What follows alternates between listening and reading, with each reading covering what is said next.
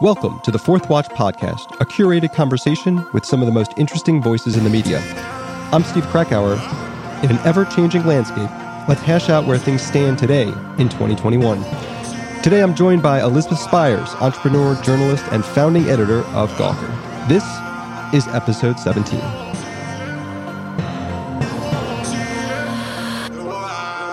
From growing up in Alabama to working for Jared Kushner to the Substack discourse, we start with the founding of Gawker and what Gawker might be like today when it relaunches.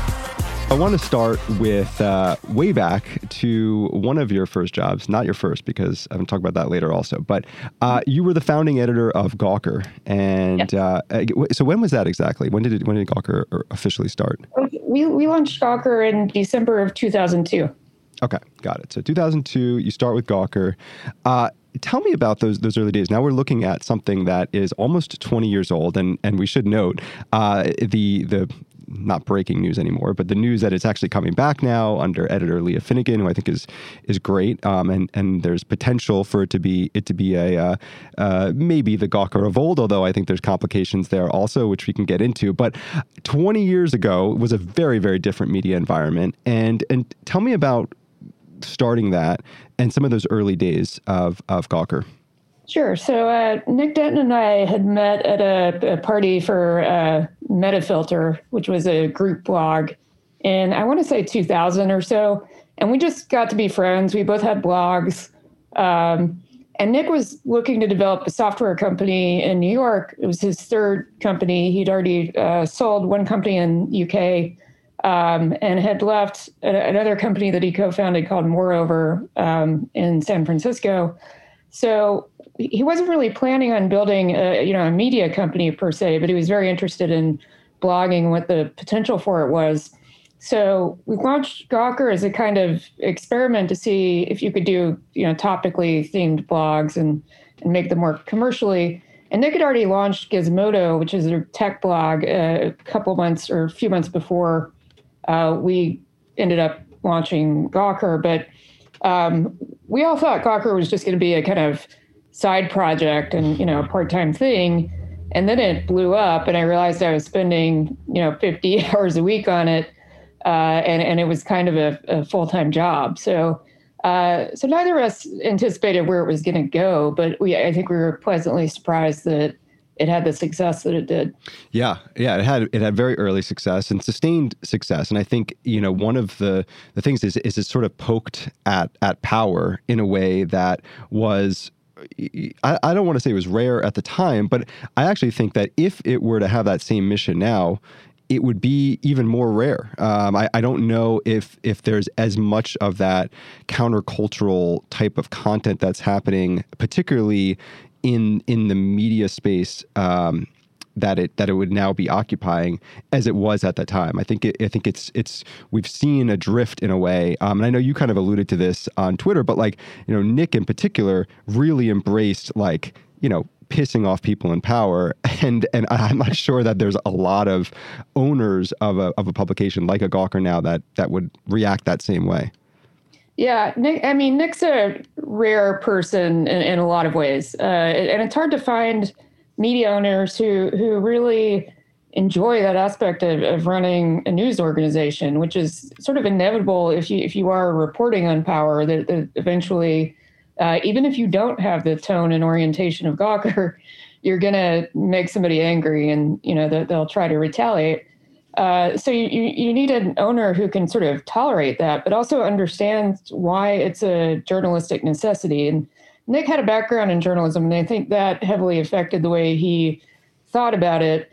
Um, but you know, he he enjoyed it when Gawker held people's feet to the fire, and and there was a response like that.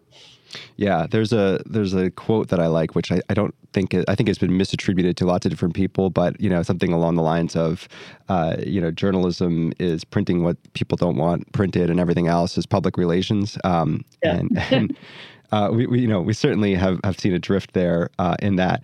Uh, let me ask you though about the, the current iteration of it. Um, so it's going to be under the Bustle umbrella. Uh, Bryan Goldberg there is um, you know the the the owner of Bustle. And, you know, I think on some ways Leah is, you know, going to bring a sensibility that feels like we'll push against it.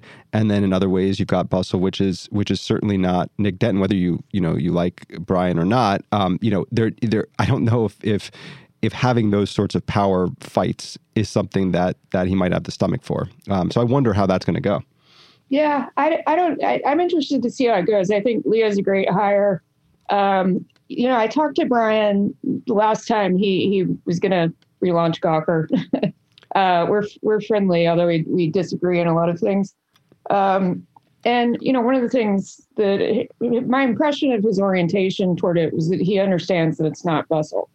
Um, yeah. And that particularly if if your motivation for buying Gawker is that you want a property that has the influence that Gawker had, uh, you know, it, it it has to be a different thing and and I think he's sort of come to understand that uh, Gawker's influence comes partly because of that orientation to power.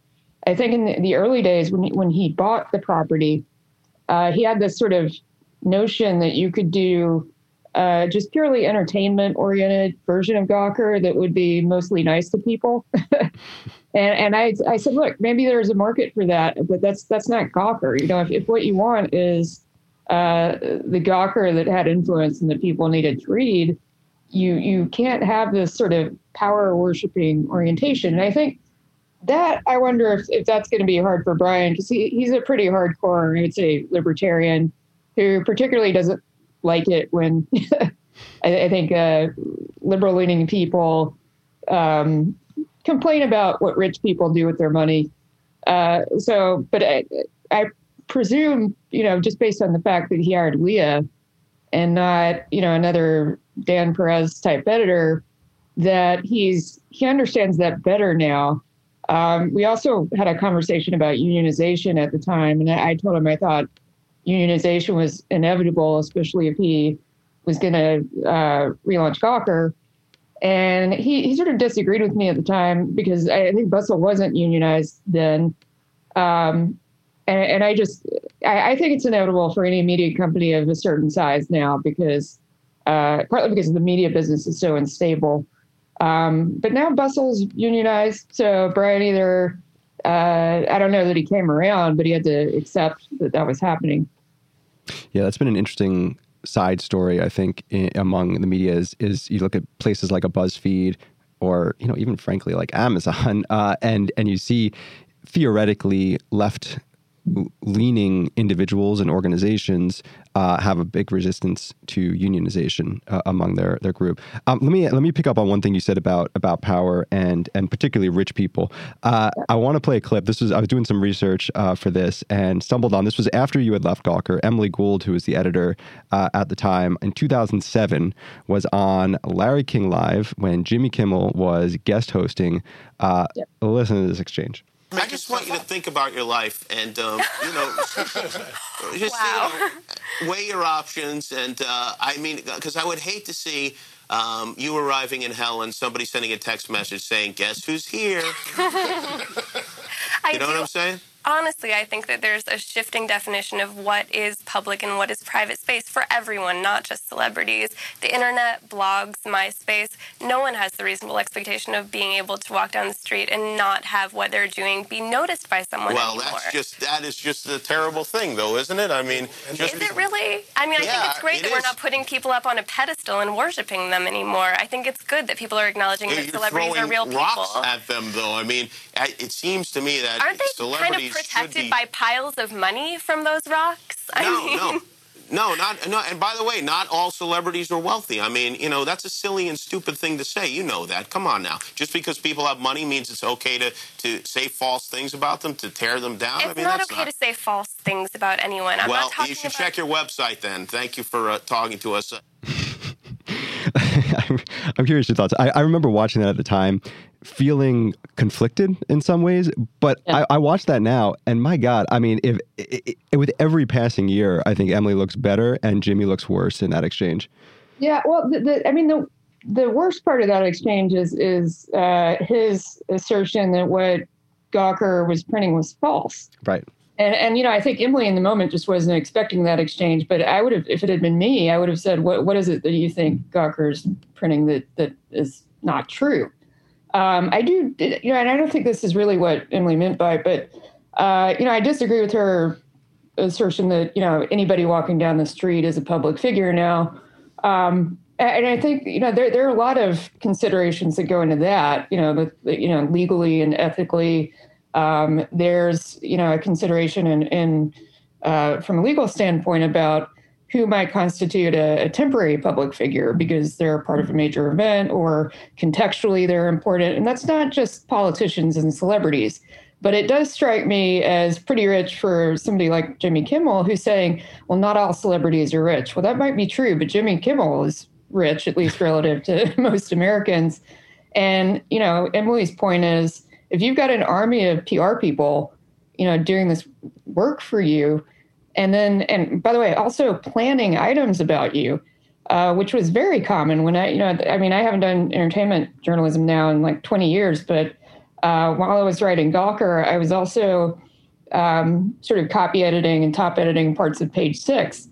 And i just remember you know people's publicists would call in and tell you where they were and what they'd been doing uh, and then the celebrity would turn around and complain that page six printed it um, so there's a little bit of you know, with entertainment journalism. There's kind of a celebrity racket going on where the celebrities pay people to raise their profiles and then complain when their profiles are raised and uh, unflattering things come out. Yeah. So, and if anything, over you know the the span since that aired uh, 14 years ago, the the evolution has been, I would say, in celebrity media, a lot of celebrities and public figures taking the the, the public relations reign onto themselves. You know, with social media and being able to kind of control their image more and and you know keeping entertainment media even further at an arm's length. Um, but it actually does remind me of other situations of power, whether it comes to government or uh, you know in media, in in, in political figures, in, in media figures. There is not a not a direct payment uh, for it, but but there's definitely a sense of of you know coverage in a certain way raises a profile in a certain way, and you start to poke that, you start to to poke holes in it, you start to go against it. I think of people like an Andrew Cuomo it's it, they're, they're going to be quite resistant to it, even if they protect, you know, are on uh, a, a, certain side. Yeah, yeah. I, I think, uh, you know, in the case of Cuomo, I've, I've sort of always maintained that if the capital of New York were in New York City, he would not be governor because I think uh, it, it's the, the, fact that the capital is in Albany um, gives him a little bit of a remove from the kind of scrutiny that politicians in New York get and and I'm not on a side in the Cuomo versus De Blasio fight. I I, I think they're both terrible in their own way. Uh, but I, I, do think that you know the recent scrutiny that he's getting, partly because his profile has been raised because of COVID.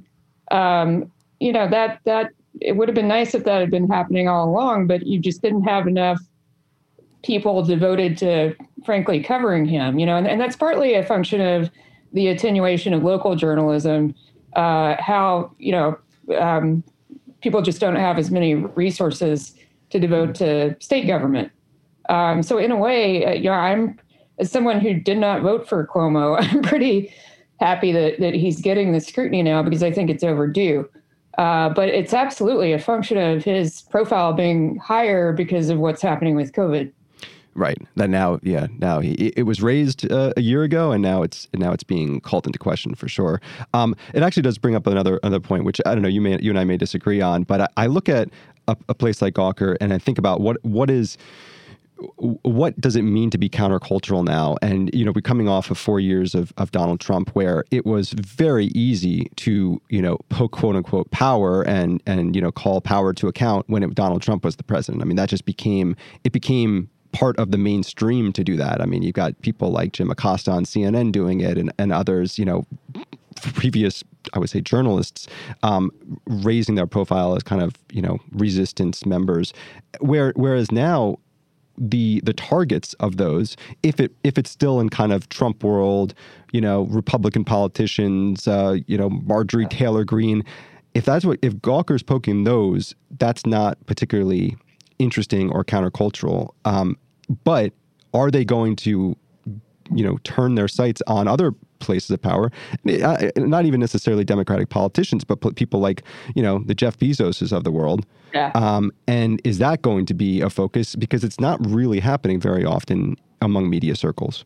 Yeah, I mean that's that would be my first instinct. Um, and and it would have been even even during the Trump administration because there are all these things that have sort of come to the forefront, and I, I think the last couple of decades that uh, thanks to more expansive media, average people are more aware of. They're more aware of money in politics.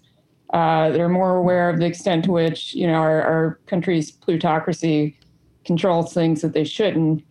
Um, I was just thinking because there there was a bunch of stuff on Twitter about Elon Musk because he's hosting SNL. Yeah.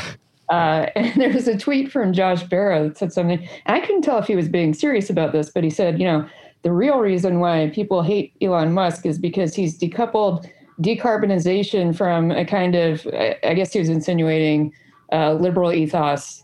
And because Musk is kind of the, the ultimate dude bro incarnation, that people just don't like it. And I, I just thought like that that's a great yeah, I wrote a whole column about why people don't like Musk and that that did not even occur to me. But uh, it's also disingenuous. And I was thinking about because Musk has been such a cheerleader and hype beast for cryptocurrency and Bitcoin in particular. It's, you know, I, I, was thinking, you know, a good Gawker piece or a piece for a Gawker like site would be to just do a calculation about how much, you know, Elon Musk Bitcoin cheerleading has probably cost us in carbonation or, um, you know, decarbonation points. Yeah uh, versus what you know electric cars are, are getting us. You know, and, and it would that would be a good, solid you know Gawker story that would work now. It is about an orientation toward power. It's uh, it, it I think approaches Musk with the right skepticism, and there would be some you know meatiness to it that's actually useful. Why do you think people don't like Elon Musk? I mean, I, I, find him interesting and fascinating and pretty smart. Um, I, I, I always assumed it's because he kind of like sort of was supportive of Donald Trump uh, and and kind of hinted that he was voting for him. That's I don't. That's not any. I, I didn't write about that either. I, I think that's true of Peter Thiel. Yeah. Uh, I think with Musk, it's that he he believes he's above the law in every single respect, uh, whether it's union busting or um, flaunting the SEC openly, um, because he thinks that laws are for for little people. He's got the same attitude attitude that Trump does. Uh, and he is a smart guy, but he also comes across sometimes as a sociopath. He doesn't have empathy for other people. You know, when his uh, he had a child who who died as an infant, and he uh, complained that his ex-wife was manipulating him emotionally because she was openly grieving about it. Um, and I think there's just you know with some people, enormous amounts of money just make them less empathetic. It's not I don't think it's a foregone conclusion that that happens, but because they're able to sort of create an entire world around themselves where they never have to accommodate anybody else, it's almost like that empathy impulse just gets eroded. So when uh, Musk moved Tesla plant uh, and made all the frontline workers come to work in the middle of a pandemic, and, and then there was an outbreak at Tesla. I mean, that, that's another example of like, well, it's easy for Elon Musk not to say this isn't a big deal. He'll be first in line to get a vaccination. He has the best healthcare in the world, uh, but he doesn't really give a shit about Tesla workers. Uh, so that that's my impression of why people, you know, uh, hate him. He's just, um, you know, he's an arrogant guy who thinks that laws that apply to everybody else don't apply to him. What was it like working for Jared Kushner in a pre Trump administration role as the editor of the New York Observer? Let me transition this to another rich guy uh, because you have an interesting experience working for Jared Kushner uh, for for about 18 months. You wrote about this in the Washington Post in uh, 2017, shortly after the Trump administration began. Um, and this was when you know he owned the New York Observer. You ended up uh, you were running the uh, you were the editor of the New York Observer for a bit. And I, I, was interesting to look back on it because I know you you had a complicated relationship with him. Obviously, he was about as close to power as you can get, being uh, Donald Trump's son-in-law, and very involved in a, a variety of of components components of the last four years. Um, and it was interesting. You know, I, I I wonder if this was if my impression was sort of accurate. It, it, certainly there were criticisms I think you had of him about his cost cutting, his uh, you know the financial side of it, but not necessarily on the on the editorial end of it. Um, you think that's fair? What was your experience like working with him? Well, uh, you know, one thing to understand about Jared's ownership of the Observer is that he didn't buy the paper because he was interested in owning a newspaper or he cared about journalism. You know, he thought it would give him a certain amount of influence in, in New York in a way that he, he wanted. So where we had conflicts, in a lot of cases, it was about, you know, how the journalism got done or Jared just not understanding or, or willfully um, avoiding you know core ethical issues in terms of you know how you navigate conflicts of interest um, you know how you talk about power and the observer is you know it was it was the observer and gawker are not totally dissimilar. They have a totally different audience but uh, the observer was about how power worked in new york. Um, and you know the weirdness of power in new york. So it, you know we were always writing about personalities. Some of whom were powerful people. And I think anybody who's the owner of a paper like that, you're going to get phone calls from people who just don't like oh yeah. the coverage and try to you know bully you into um, you know changing it. And on some level, Jared liked that he was getting those phone calls, but he he didn't know how to navigate. Um, he didn't know how to say no, so he would he would you know do things like lie to the people about what was happening. And and Jared's a little bit like his father-in-law, a little bit of a coward about those things. He's he's you know, non-confrontational um, to people that he's he views at peer level or above, or especially if he wants to impress them. So we would have some arguments about stuff like that where I was just, you know, you, you always felt like you were talking to somebody speaking a different language about why you couldn't just print something that's false because, you know, uh, and, I think for the most part we we navigated it okay, but partly because I had these conversations with Jared before I took the job. One was about budgets, and I made him show me, you know, the, the observer's books because I, I needed to sort of understand what resources we were working with. And then the second one was just, you know, I asked him point blank how many stories he'd killed under the previous editor, and he said two. And I didn't believe him, but I said, you know, if it's two, I, I can probably live with that. So every time he tried to kill something, I would ask him, you know, is this one of your two? Is the veto? Yeah. Yeah, and he he would he would back off. But we usually had to have a long conversation about it.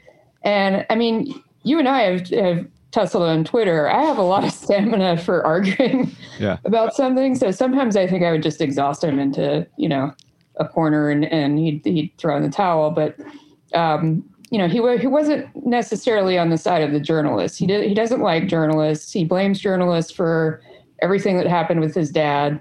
Yeah. Uh, and he thinks fundamentally, if you're a journalist, like you, you must be some kind of sucker because you could go work in commercial real estate and make a lot more money.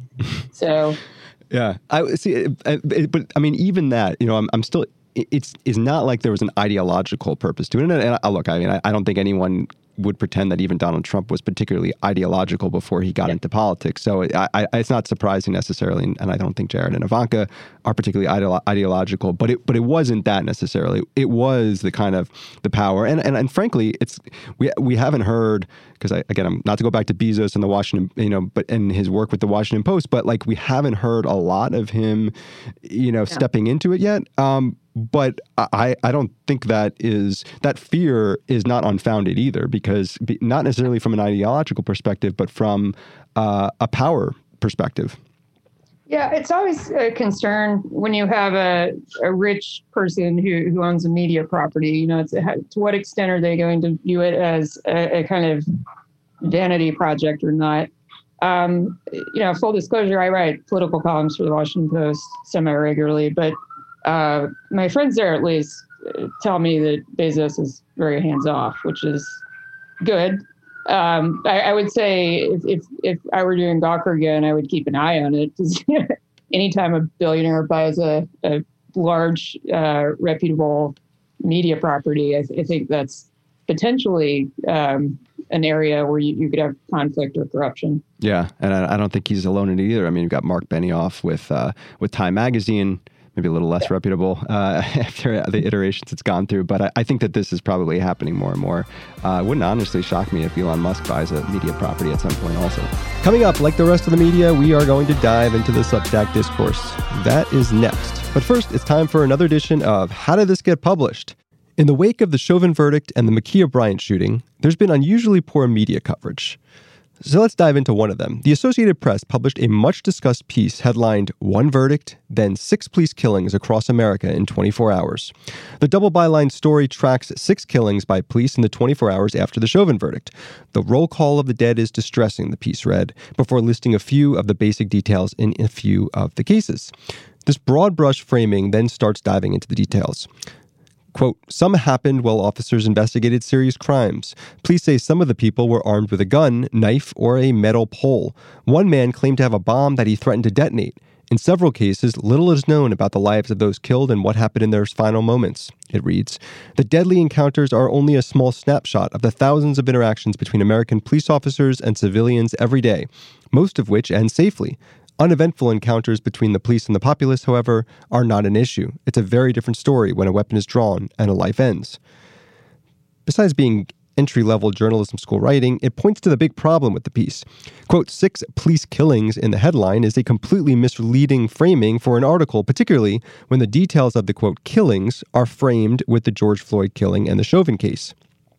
Here's how the article described one of the six killings. Authorities say a man killed a person working in a shed outside his home. As officers arrived, the suspect started shooting at the police. They returned fire, killing him. None of this belongs in an article that uses the Chauvin verdict as a news hook. All of these sad deaths deserve far better treatment than being used as pawns in a cultural battle meant to prove some larger, strained point. The AP, how did this get published? Back with Elizabeth in a minute. But first, the Fourth Watch podcast is presented by The First TV. The First is a new network for free speech and big ideas featuring Bill O'Reilly, Dana Loesch, Buck Sexton, and more. It's a forum for new thought, new approaches, and an enlightening voice for a new America that embraces the founding principles and ideals that formed the greatest country on the planet. The First is free, no subscriptions, no credit cards, no trials, no censorship. Watch The First TV on Pluto TV, Distro TV, Apple TV, the First TV app, and more. Go to thefirsttv.com to learn more. And now, back to Elizabeth Spiers. Let me talk a little about um, cancel culture, uh, because also, and I, I've I've enjoyed enjoyed your work, and you and you mentioned, you know, we we kind of have it out a little bit on, on Twitter. I, I really enjoy following you, particularly the parts that I disagree with. Um, I think so. You write for Substack now. You have a Substack. Um, my new band is, uh, which people should subscribe to. And at the same time, I think you're, uh, you, you, know, the the idea that there's this rise of Substack that is a uh, indicative of where the industry is going, or I guess potentially a good thing. I think you would maybe push back against on some point, right? I mean, do you, you think that would, would that be a fair interpretation of kind of where you feel about how the Substack coverage, the discourse on Substack is is happening right now?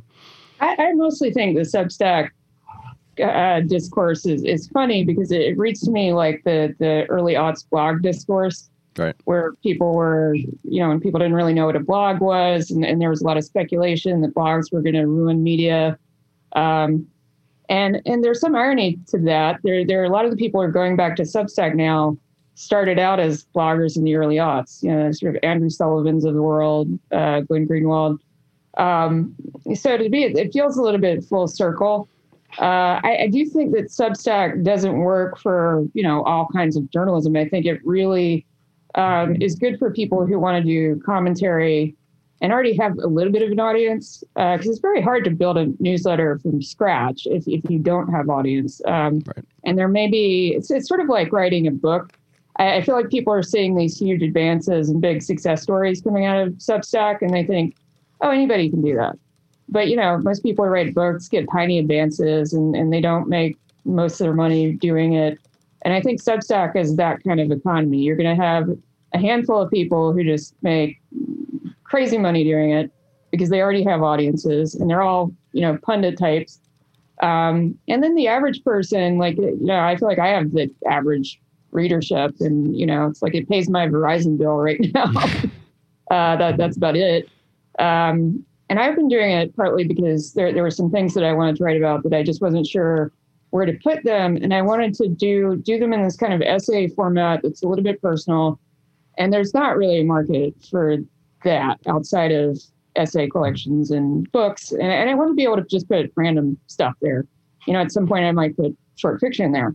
Um, so for me, it's it's it's like a fun side thing that gets gets arguments I want to make out of my system. Uh, and if it if I end up being able to build an audience there and it becomes more of a sustainable thing for me, that's icing on the cake. But I just don't have the expectation that it's it's gonna you know upturn all of media. If anything, there, there's an endless supply of would-be opinion columnists. So if those are the people who are moving out of major newspapers, I don't think you're going to have trouble developing a new pipeline of people who will uh, write opinion for money. Well, that yeah, you definitely won't have the supply uh, is is uh, is is not going to dry up. But uh, but but I also wonder like what are we getting into? And and I think like um, you talk you talk about these terms that get thrown around, cancel culture. I know you had a, had a good thread about, you know, either Ben Smith's uh, column recently in the New York Times, which talked about the um, uh, amount of of money that is is being paid by Substack to certain individuals um, who, for the most part, like you mentioned, already have a platform or already have an audience on a personal, you know, platforms like Twitter and, and others. Uh, and then we're, we're hearing stories like from Business Insider about people who are getting, you know, attempted to be poached by Substack over, you know, for people like Taylor Lorenz, who, you know, massive amounts, hundred thousand uh, uh, you know, offers that that uh, I, I don't think materialized. Uh, but but then you also wrote a column recently about kind of woke, and again, without getting into talking about the terms cancel culture and the terms woke. I do look at people like a Glenn Greenwald and say if Glenn Greenwald's voice is only being relegated to his own platform, not by his own uh, you know, be, not not because he wants that to be the case, but because he is, and, and, same thing with Andrew Sullivan, being essentially pushed out of more mainstream publications that have a wider audience. Then who is going to be left except sort of a general orthodoxy, a smaller purview of of views that will be put out in opinion sections or in news sections? I would say, you know, to that, I just don't believe that's happening. Like the, the people that you're talking about who have left mainstream publications have all left, with the exception of Sullivan, left of their own accord. This is why, you know, when, when Bari Weiss left the Times and, and sort of claimed that she was pushed out, I just thought, you know, Ross Douthat is, is to the right of her. If this was an ideological issue, there are people who'd be out of the Times before Bari. Um, and and you know with Sullivan, Sullivan's notoriously you know he doesn't take editing, he doesn't listen to us. There are people who are just difficult to work with.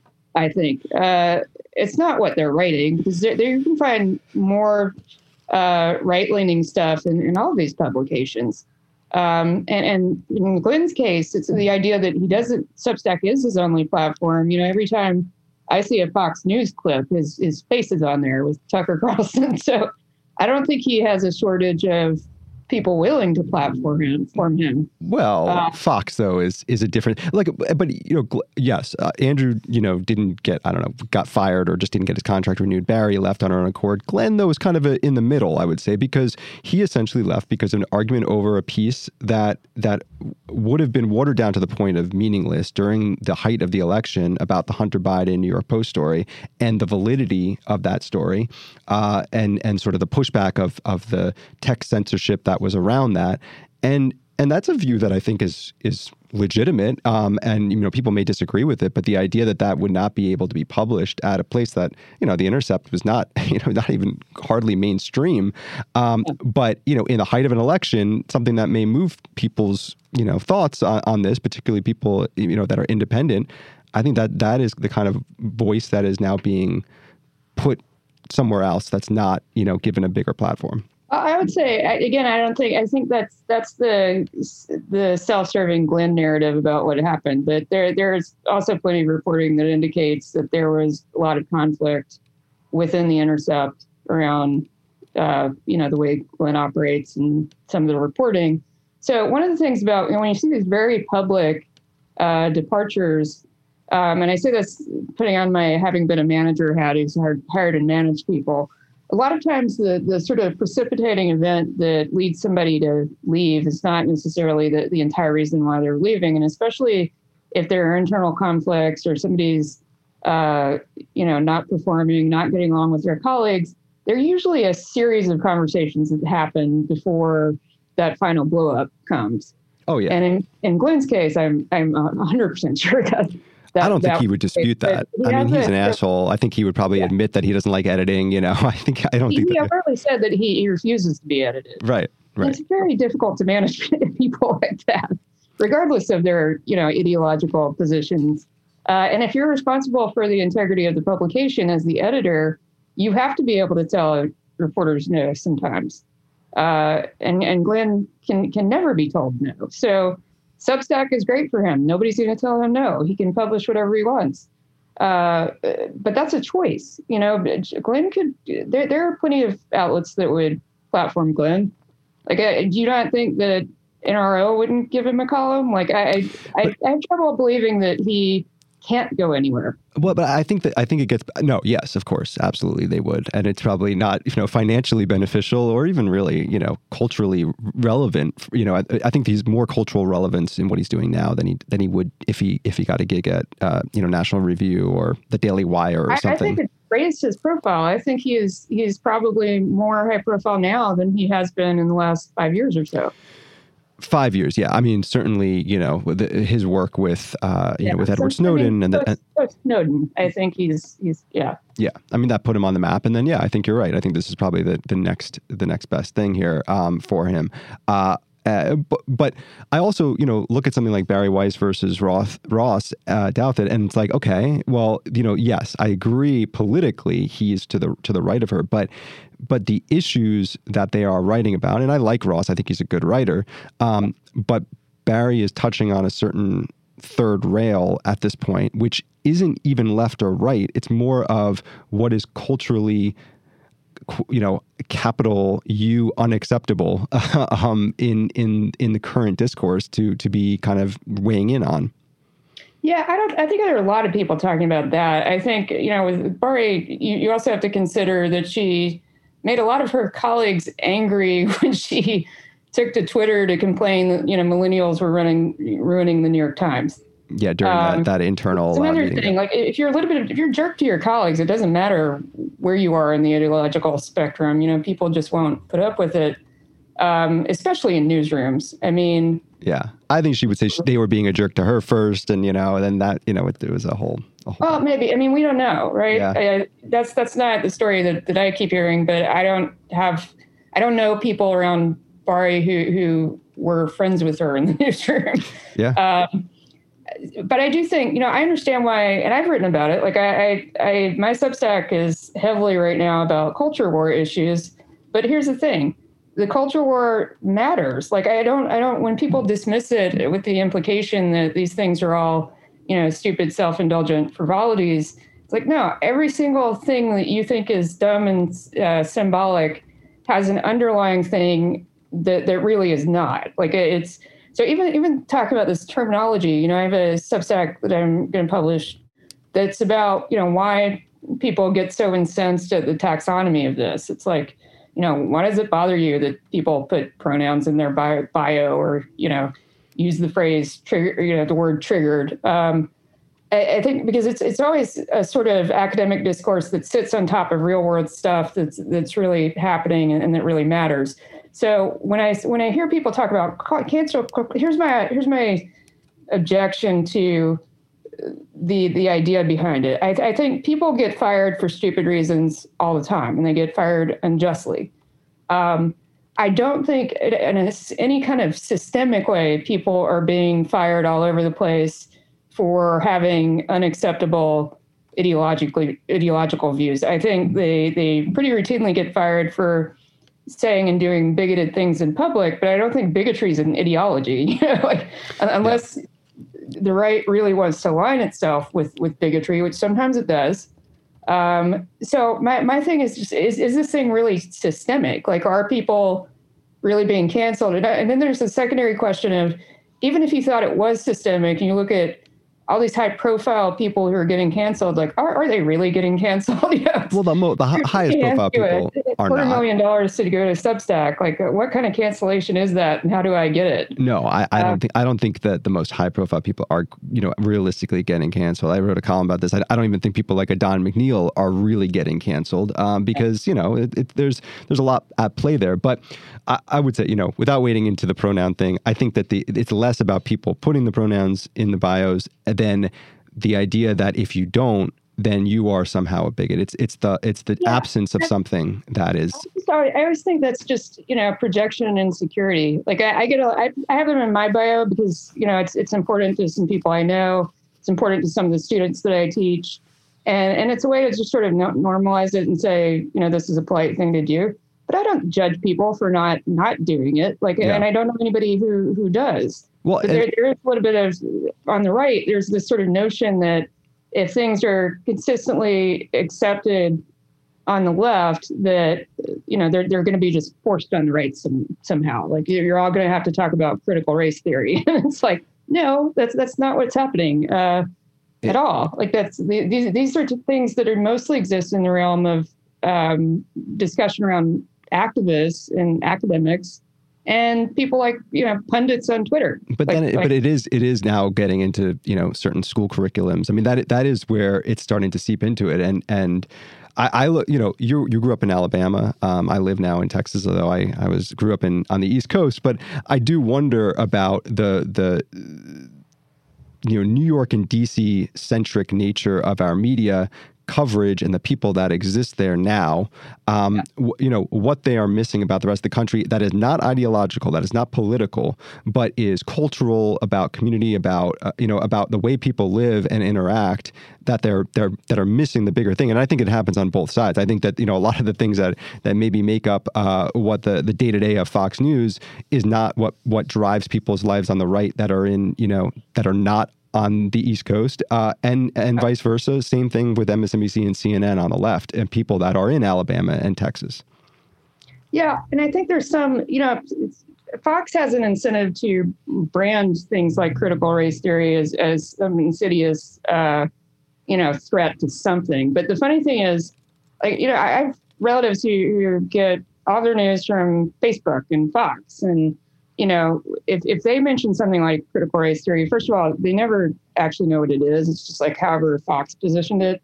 And the thing about critical race theory in particular is that it's been around for decades. And it doesn't come out of the philosophy department. It comes out of the legal, it comes out of the law school. Uh, so 90% of people who talk about it, literally don't know what it is.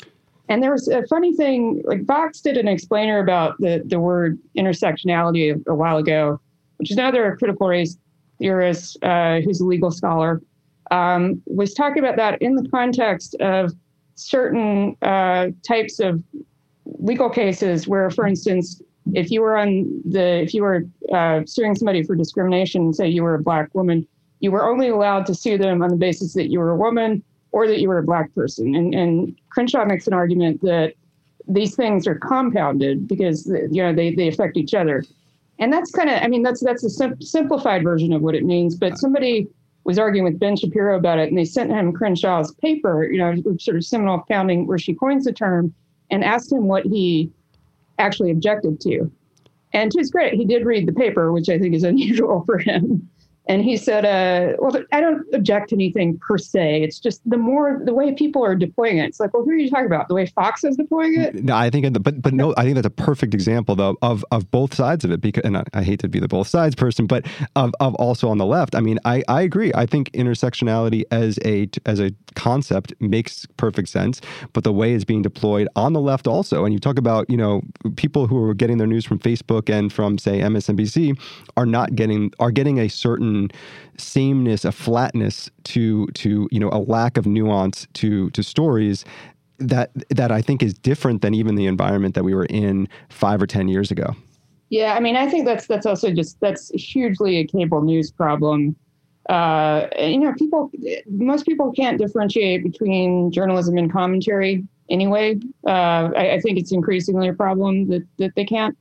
Uh, so, you know, we we have they they will sort of assume that a commentary piece coming from a talking head that can be wildly inaccurate is is journalism because it's on a cable network that, that has news in the in the name. You know, oh, yeah. like yeah, and and these things are not, um, you know, a, a live on air newscast is not fact checked and reported the way a newspaper story is. But, um, yeah, but people are heralded that that way. I mean, certainly, you know, yeah. that the uh, the cable news hosts on on MSNBC, CNN, and Fox are treated like, um, you know, by their audience like they are, you know, the, the, these truth tellers, um, when in many instances they may not be. The fourth watch lightning round is coming up, but first we go way back and talk Media Bistro and Media Bistro's founder Laurel Touby you were previously the editor in chief also at Media Bistro, where we never crossed paths. I got there uh, when I was writing for TV Newser in 2007. Uh, but I got to just ask you, you worked with Laurel Touby, who I think is a great character in the media environment. Uh, what, do you, what do you remember most? What sticks out about your Media Bistro time? Yeah, I'm still friends with Laurel and, and her husband John. Uh, although I haven't seen them since before pandemic. Yeah, lovely. Um, and, and you know, Laurel is, I think Laurel might be the only um, woman executive I've ever worked directly for. So I was really interested when I got there to, you know, to sort of have that experience and see how her management style would be different. Uh, and, and with Laurel, you know, she's she's the kind of ideas person who has this endless supply of energy, um, and she still does. Uh, so my, my experience there was that you know Laurel and I could have we could disagree about stuff, and it was fine. Like we we would have a discussion about it. Um, she had a very clear vision for what she wanted to do with Media Bistro, um, and you know she she worked at it for a decade before she sold that company. And I think you know I, I know a lot of web entrepreneurs who spun something up and sold it to like Facebook 12 months later. But it takes a lot of patience to run a company for a decade through uh, through a recession yeah. and and you know change the business model multiple times and still make it work. So I, I admire her for that. I think she, um, you know, she did something very hard that people don't always realize is hard. Yeah, uh, I, I, loved working with Laurel, and uh, it was a great, a great, it was really my my entry into the media, and it was a great a great one. Uh, she's she's great, really a unique a unique character. All right, let's get to the uh, the last thing. Six questions, sixty seconds or so. Where were you born? Uh, Montgomery, Alabama. You're the head of the insurrection now, which, by the way, I, I as an aside, has yeah, kind of. I probably have to rebrand it. I don't know if that's good or bad for business now, the way that that, that term has gotten uh, uh, used over the last few months. Anyway, uh, what is one benefit and one cost of your current jobs? Uh, well, I, have, I, feel like I have eight jobs, so it depends on which one we're talking about. But uh, the political stuff we do, messaging and polling, the benefit is that I, I, I, don't ever worry that what I'm doing doesn't matter at all. Like we know elections matter. Um, the the cost is that uh, the political work we do, you know, doesn't pay well. Like you, you really have to love doing it. So I, that's why I also have other jobs. Uh, so yeah, that, I mean that's the bottom line. Who's someone who's been a mentor for you? Um, Kurt Andersen, who co-founded Spy Magazine.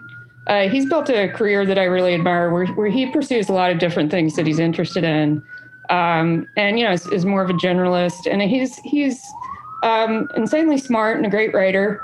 And, and I think I, even at the beginning of my career, I, I, sort of looked at him and thought that that's what I want my career to be like. I want to be able to write. I want to be able to work on entrepreneurial stuff. I want to be able to work on a lot of different projects that, that interest me. Um, and he's just, he's always encouraged me, gives me good advice when I come to him for it. So, yeah. Nice. Uh, who is one person you really like professionally or personally that may surprise people? Um, well, since you and I are on the different end of the political spectrum, you know, I respect and like Reihan Salam, who I've known for uh, probably 20 years now. And I, am just, I just thought of him because we I had drinks uh, Sunday with a mutual friend of ours and realized I haven't seen Reihan in a long time. Um, but uh, you know, we we know each other from way back, and we were in a, a program together that was a, a kind of foreign policy program where we were the only people who didn't drive and were were there was like a bike ride or something and neither of us wanted to do it. And I, I just remember we we palled around a lot during that trip. So nice. yeah. uh, who's one person in the media you think's really interesting or talented that isn't getting enough attention? Um I feel like there there are a lot of people in kind of a micro way that are are doing cool stuff. Um Yeah, I, I mean, I, am sort of looking at some of the actually some of the Substack people are trying to figure out how to expand what they're doing. Like you know, Rusty Foster's Day in Tabs has uh, just cult following.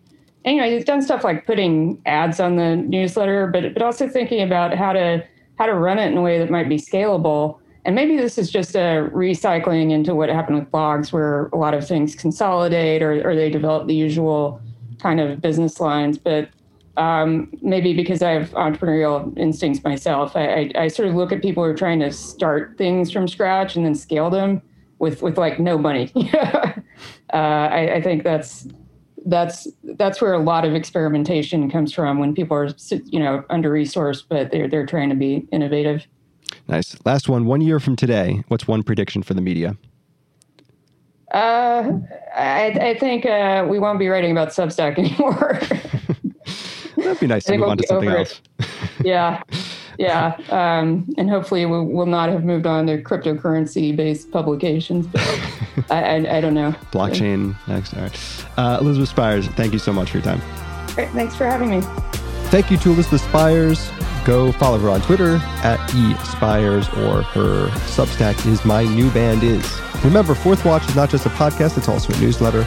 You can subscribe for free, fourthwatch.media comes out approximately three times a week. Join me. Let's build a better media together. And make sure you download, follow, like, rate, review, subscribe to this podcast on Apple, Spotify, or wherever you get your podcasts.